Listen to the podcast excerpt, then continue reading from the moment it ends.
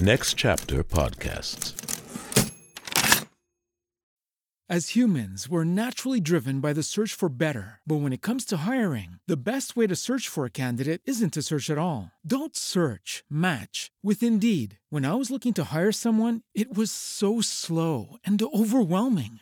I wish I had used Indeed. If you need to hire, you need Indeed. Indeed is your matching and hiring platform with over 350 million global monthly visitors, according to Indeed data, and a matching engine that helps you find quality candidates fast. Ditch the busy work. Use Indeed for scheduling, screening, and messaging so you can connect with candidates faster. And Indeed doesn't just help you hire faster. 93% of employers agree Indeed delivers the highest quality matches compared to other job sites, according to a recent Indeed survey. And listeners of this show will get a $75 sponsored job credit to get your jobs more visibility at Indeed.com slash podcast. That's Indeed.com slash podcast. Terms and conditions apply. Hello, my name is Sally Kate Holmes. I'm the managing director of Next Chapter Podcasts. Did you know that you can access behind the scenes interviews and ad free content via Play On Premium? For a mere $5 a month, you can support the artists of the Play On podcasts in bringing you Shakespeare's timeless tales. Go to www.playonpodcasts.com and click Join Play On Premium today. I'm also excited to share a podcast that I think you'll enjoy. We're partnering with the folks over at Playing Anne Frank and are pleased to share an episode with you. Using archival material and interviews with surviving cast and crew members, Forward executive editor Adam Langer presents a story that's never been told the backstory of The Diary of Anne Frank, the Pulitzer Prize winning play and Oscar winning film, and how this iconic work shapes those involved in performing it, including high school students putting the show on today. The Diary of Anne Frank, which debuted on Broadway in 1955 and then later toured the country, was one of the most influential plays of the 20th century and a life changing experience for many of those who saw it. It introduced millions of Americans to the Holocaust and its victims. But what did reenacting Anne's story mean to the people who created and acted in the play or the 1959 film? How did dramatizing her life affect their lives and careers? Who were they? In seven episodes, Playing Anne Frank weaves together stories of art and culture and, ultimately, deep humanity. But we were not just in this plain old theater. It, was, it never felt like it was a plain old play. You know, it, it really felt like a responsibility. We were really introducing a whole new world to these people, people who had never met a Jew in their lives. It's an emotional train. You ride that train every night and twice on matinee days. It can be very crushing it kind of changed the way that I thought about history and also the world. I had sincerity. I wanted to play this girl who was this important person that I, that I empathized with and had been murdered by the Nazis. I wanted to play her right. I don't know. I think in many years I'll be able to sort of understand what the role meant to me a lot more than I can right now. You know, it's just something that I feel like I will probably carry with me for my whole life. I'm Adam Langer, the Forward's executive editor, and I'm the creator and host of this podcast series, Playing Anne Frank. It's about the dramatic life of the Diary of Anne Frank, the play that opened on Broadway in 1955, the one that toured America in the 1950s, the movie that came afterwards, how they changed the lives of the people who were intimately involved in it. But before we get too far into their stories, we're going to talk about where the original story came from and how it developed a life of its own. This is episode one The Drama Behind the Drama.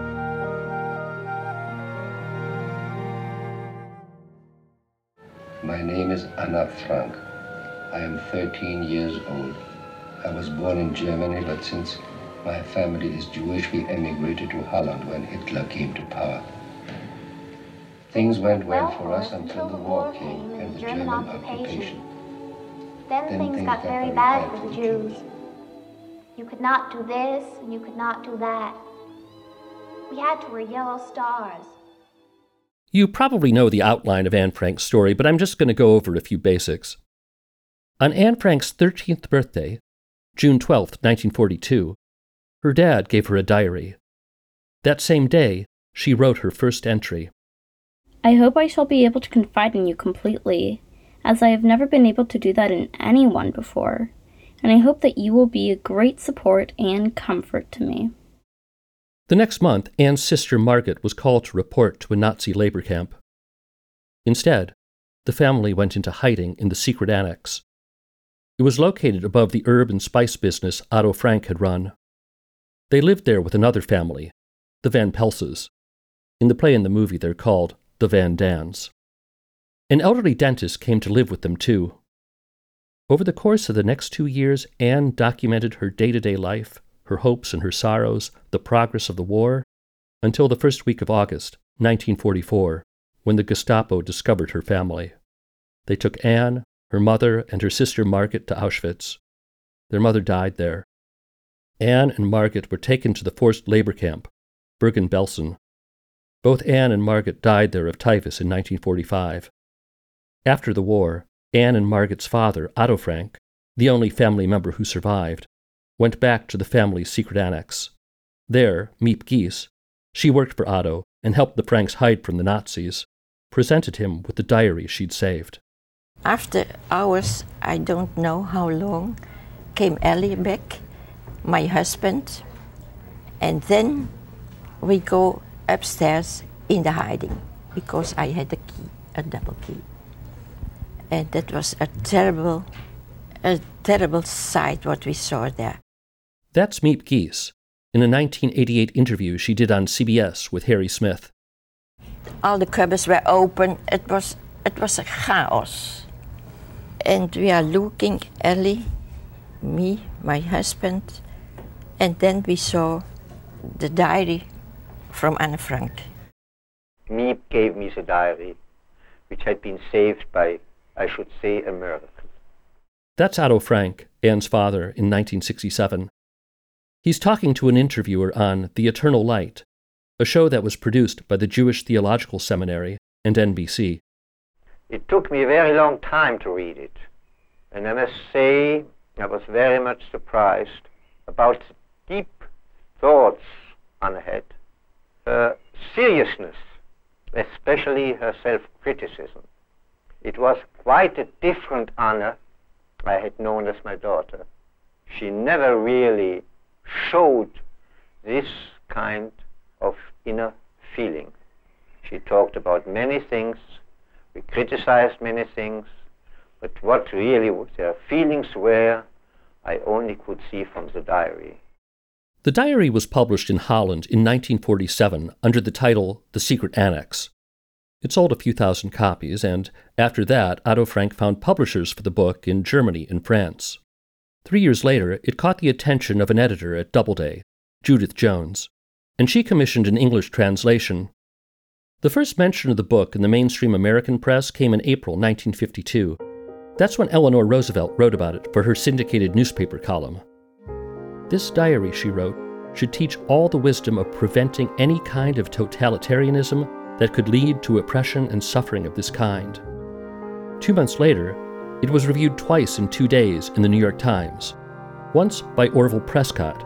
He called it one of the most touching documents yet published about the agony and martyrdom of the many millions of Hitler's innocent victims. The second review was by a Jewish American writer from Chicago, Meyer Levin. Levin was a correspondent during the Spanish Civil War and also during World War II, where he saw the horrors of the Holocaust up close. The Los Angeles Times once called him the most significant American Jewish writer of his time. That he was writing these Jewish stories and sort of centering Jewish characters in a way that wasn't um, the norm, wasn't the practice. He was in there with Norman Mailer. He was at these parties. He was he was a writer doing his thing, interacting with all these other writers. That's Rinne Groff. She's the author of a play called Compulsion. It fictionalized the story of Meyer Levin and how he became obsessed with Anne Frank and her diary.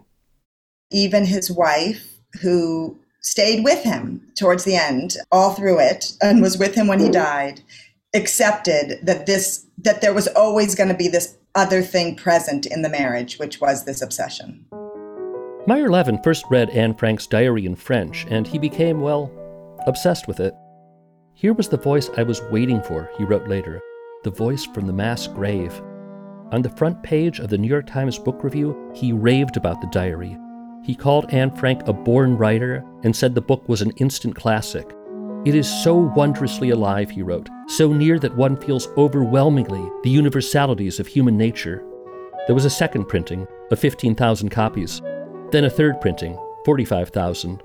Regional newspapers serialized the diary the Boston Globe, the Pittsburgh Press, the Minneapolis Star Tribune. By August 1952, the book was a number one bestseller, and there was talk of turning it into a play or a movie. What is the use of war? Why can't people live peacefully together? It's the same answer. As why do grown people always quarrel? Yes. Why do they still make more gigantic planes, still heavier bombs, and at the same time prefabricated houses for reconstruction?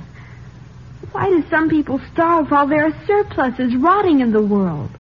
That's a scene from the first adaptation of Anne Frank's diary. It was a radio play written by Meyer Levin. The one thing Levin hadn't mentioned in his New York Times review was that he had been in touch with Anne Frank's father, and he was already planning to adapt the diary. Levin's version premiered in 1952 on the radio show The Eternal Light. All stay up here tonight. Sleep on the floor. If it's the Dutch police, they may not give us away. Unless an SS comes with them. They'll find Anne's diary. We'd better burn it. Not my diary. If my diary goes, I go with it. The story of how Meyer Levin came to adapt Anne Frank's diary and ultimately wound up being taken off the project and replaced by two veteran Hollywood screenwriters could make for a book or a play of its own. And it did. Levin wrote about his ordeal in a 1973 memoir called The Obsession. In 2010, Rinne Groff's play, Compulsion, debuted at Yale Repertory. Mandy Patinkin played an obsessed playwright who wound up suing Otto Frank because he didn't get to do the theatrical adaptation, which is what really happened with Meyer Levin. Here's a clip from that show, which featured Mandy Patinkin and Hannah Cabell. You got more than most people in your situation could ever dream of. My situation? Meaning I'm nowhere near as good a writer as she was. She was a kid who kept a diary. Still nothing I've written approaches her accomplishment. You want me to say you are a better writer than Anne Frank? Meyer Levin was supposed to adapt Anne Frank's diary for the stage, but when a producer named Kermit Bloomgarden came on board and read Levin's script, he started having second thoughts. He asked the writer Lillian Hellman what she thought, and she said that Meyer Levin wasn't the right guy for the job. Too religious, too dreary, and he was kind of a crank. The job wound up going to a veteran married screenwriting couple, Frances Goodrich and Albert Hackett. Everyone in Hollywood called them the Hacketts. The Hacketts had a lighter touch than Meyer Levin. They weren't known for serious drama, they wrote heartwarming comedies Father of the Bride, The Thin Man, Easter Parade, Seven Brides for Seven Brothers. Oh, and a little heartwarming Christmas movie with Jimmy Stewart that you might have seen once, or twice, or a couple hundred times. You see, George, you really had a wonderful life. Don't you see what a mistake it would be to throw it away? The Hacketts weren't Jewish, by the way, which was one of a lot of things that pissed off Meyer Levin. He tried ingratiating himself to the couple, he invited them to dinner. When that didn't work, he sent them a four page single spaced letter detailing why he was the only one who knew how to get Anne Frank's story right. He took out an ad in the New York Post. He asked for a public reading of his script so people could judge for themselves whose was best. He lobbied rabbis and the American Jewish Congress. The whole thing wound up in court with Levin suing everyone, including Otto Frank. At one point, Levin challenged the producer to a duel. He hurled accusations of fraud, breach of contract, plagiarism. He demanded more than a million dollars in damages. He actually wound up winning 50,000. Even so, whenever the story gets told, Meyer Levin usually comes off like the villain. Suing Anne Frank's dad? It's not a great look. Still, if you're talking about the Diary of Anne Frank and how it changed people's lives, it changed Meyer Levin's as much as anybody's. More than changed Levin's life, really. The play came to define it. Didn't really matter, though. He wasn't writing the Diary of Anne Frank anymore.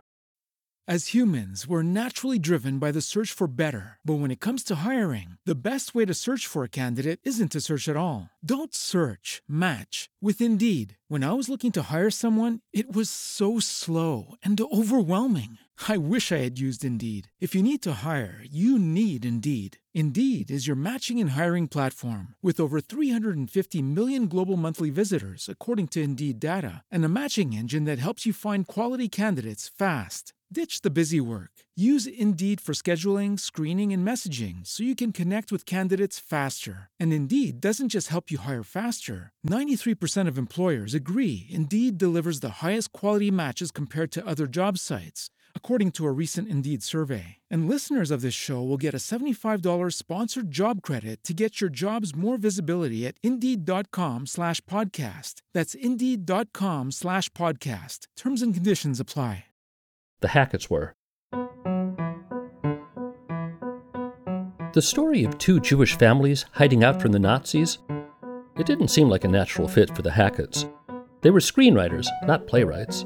But that was kind of the point. The producers didn't want a play that would be unbearably grim. They wanted it to capture Anne Frank's spirit, her humor, and, though they didn't say it in these exact words, they didn't want the play to be too Jewish either. They wanted a real Broadway show with the power to cross over to the audiences that could make it a hit. That didn't mean they weren't taking the story seriously, though. I've been digging into the Hackett's archives. They're at the Wisconsin Historical Society. And when you read their letters and their drafts, you see how much they care, how much attention they put into getting every detail right. They debate the title of the play. Maybe it should be The Frank Play, or maybe The Hiding Place. They correspond with Otto Frank, they go back and forth over drafts, they want to make sure they're doing justice to the story. Otto Frank rejects one draft, they apologize and send another. They fly to Amsterdam to meet with him. They go to Anne's school, the apartment where the Franks lived, the secret annex where they hid. The director of the show was Garson Kanin. He'd written comedies like Born Yesterday and Adam's Rib. That I'm right and you're oh, wrong. Worthless, corrupt, mean, rotten, dirty, contemptible, little, petty, gruesome, contemptible. You said all that before. What? Garson Kanin was Jewish, but he didn't have much more experience with tragedy or the Holocaust than the Hacketts had. What he did have was the same sort of attention to detail and commitment to getting Anne Frank's story right. And he had the right temperament, too.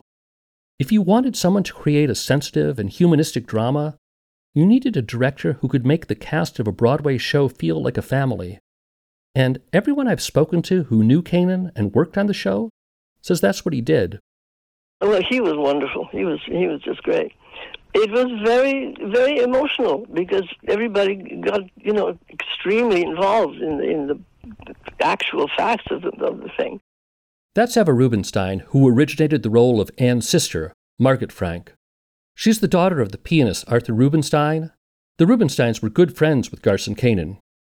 And we were always with grown ups and, and sort of highfalutin grown ups, you know, the pianists and conductors and authors and filmmakers and, you know, these sort of high artistic end people that our parents hobnobbed with. Uh, and Garson Kanin was one of those guys. He was one of the great storytellers that I've ever known. That's Eva Rubinstein's brother, the actor, John Rubinstein. When he was a kid, he used to sit in on rehearsals for the plays Garson Kanin was directing. It was all like afternoon tea. It was pleasant. We were all professionals in the room. They knew what they were doing. He was in control. I don't remember any arguments, but nor do I remember him expounding his whatever feeling about the scene or about the character or about the play. I don't remember any of that. So you could see what the producers were going for. They had writers who were known for comedy, a laid back director, and they wanted the cast to feel like they belonged together. The first part they cast was Anne's father, Otto Frank. They chose Joseph Schildkraut.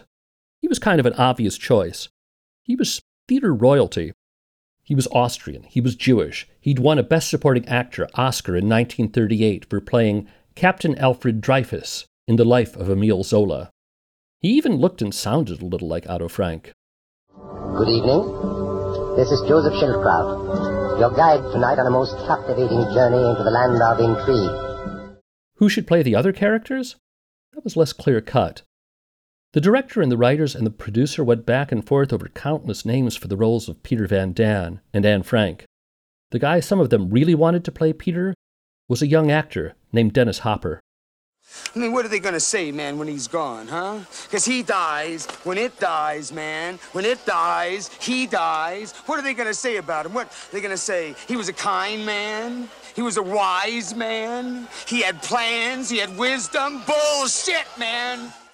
That didn't happen. Hopper wanted to do the play, but he was already signed up to do the movie Giant with James Dean. The role went to a newcomer, Dan Levin, or Peter Dan Levin. The name changes here and there because of union rules. Dan Levin told me that Garson Kanin liked his performance, but there was a problem. Well, his main note to me was stop crying, uh, because I thought it was so sad that uh, I, I, just couldn't stop it. And uh, but he told me to stop it, and so I did, uh, because I knew they would all die except uh, Otto Frank. For Anne Frank, a lot of names were thrown around. Natalie Wood came up in a lot of letters. Someone mentioned a French actress named Ariane Borg.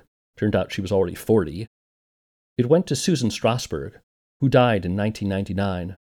Here she is in 1981, talking on Fresh Air about what the role meant to her.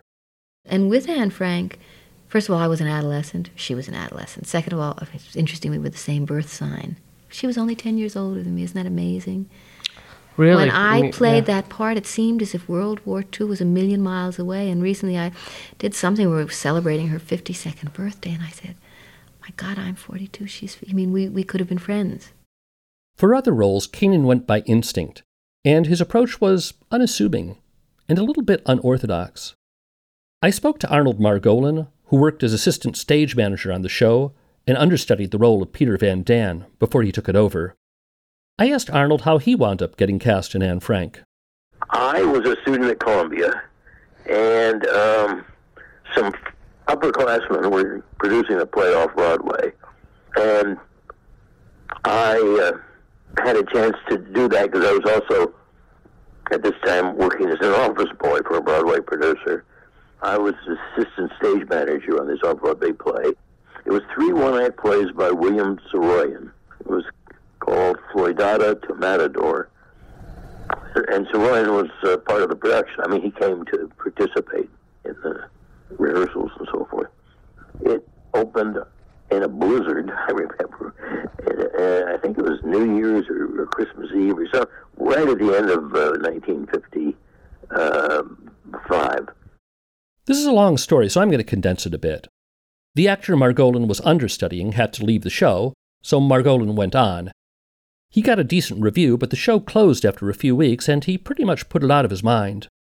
He was on his way back to Texas, which was where he was from, when he got a call. I called the office and they said, "Oh, Mr. Kanin wants to see you tomorrow at one at the Cort Theater." So, again, I didn't even ask. I assumed it was for an office boy job. And when I told the stage manager, there were a bunch of uh, young men there reading scripts and getting ready to audition for something. And I told the stage manager who he who I was, and he said, "Oh, um, Mr. Kanin's been looking for you for six months." Turned out Kanin had been in the audience of the Saroyan play during the blizzard. So they went in. That's when he saw me and remembered me, and so they wanted me to read. And I think the thing I said, which I later decided is what got me the job, is I said to him, "You know, I don't know if I really want to do this." And uh, uh, and I said, because I, you know, I don't, I wasn't planning on a career as an actor, and I'm apprenticing in the managers union. And he said, well, you'll probably never get another chance to do a broad act in a Broadway show. And I said, okay, well, I'll, I'll, I'll give it a shot. And so the stage manager said, do you want him to read now? And he said, no, he, if he wants the part, it's his. So oh, I never even read for the damn thing. The play opened in Philadelphia at the Walnut Street Theater in September 1955, starring Susan Strasberg as Anne Frank and Joseph Schildkraut as her father. I'm not going to list everyone in the cast because there were 10 of them, plus extras and understudies, but it was a mix of newcomers and veterans. Gusti Huber played Anne and Margaret Frank's mother. She was a bit of an odd choice. She was an Austrian actress and a one time member of the Nazi Actors Guild, and she'd been married to a man who had served Hitler in the Wehrmacht. Meyer Levin tried to get Garson Kanin to recast the role, for obvious reasons. But when The Diary of Anne Frank opened in Philadelphia on September 15, 1955, Gusti Huber was still in it. The next month, it moved to the Cort Theater on 48th Street for its Broadway opening. Arnold Margolin said the audience responded differently than they did at other Broadway shows.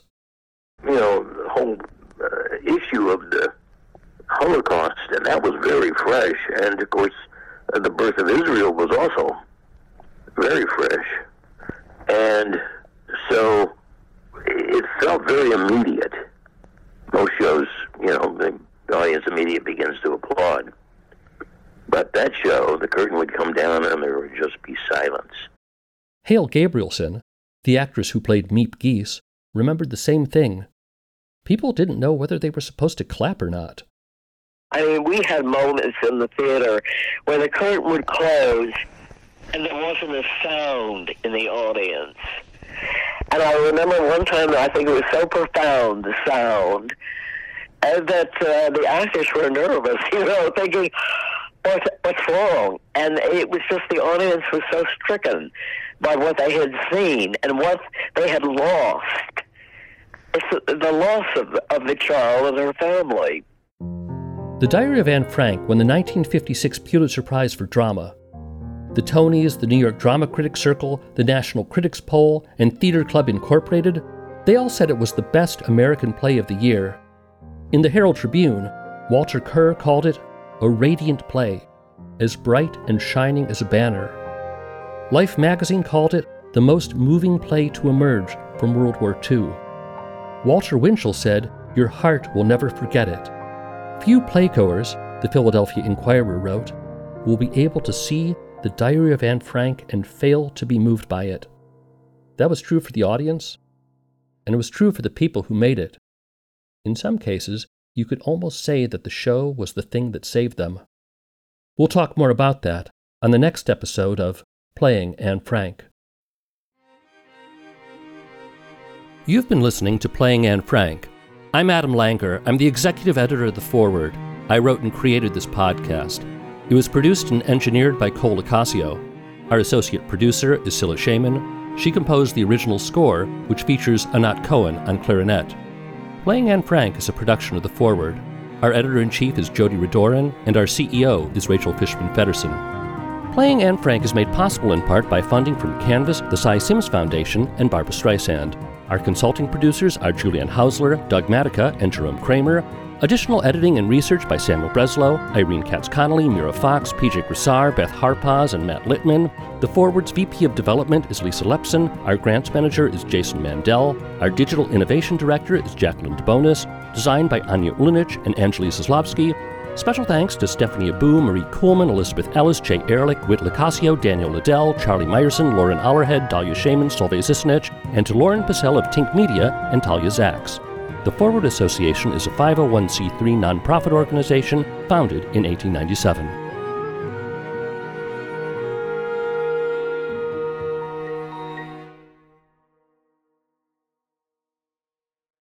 As humans, we're naturally driven by the search for better. But when it comes to hiring, the best way to search for a candidate isn't to search at all. Don't search, match with Indeed. When I was looking to hire someone, it was so slow and overwhelming. I wish I had used Indeed. If you need to hire, you need Indeed. Indeed is your matching and hiring platform with over 350 million global monthly visitors, according to Indeed data, and a matching engine that helps you find quality candidates fast. Ditch the busy work. Use Indeed for scheduling, screening, and messaging so you can connect with candidates faster. And Indeed doesn't just help you hire faster. 93% of employers agree Indeed delivers the highest quality matches compared to other job sites, according to a recent Indeed survey. And listeners of this show will get a $75 sponsored job credit to get your jobs more visibility at Indeed.com slash podcast. That's Indeed.com slash podcast. Terms and conditions apply. Next Chapter Podcasts.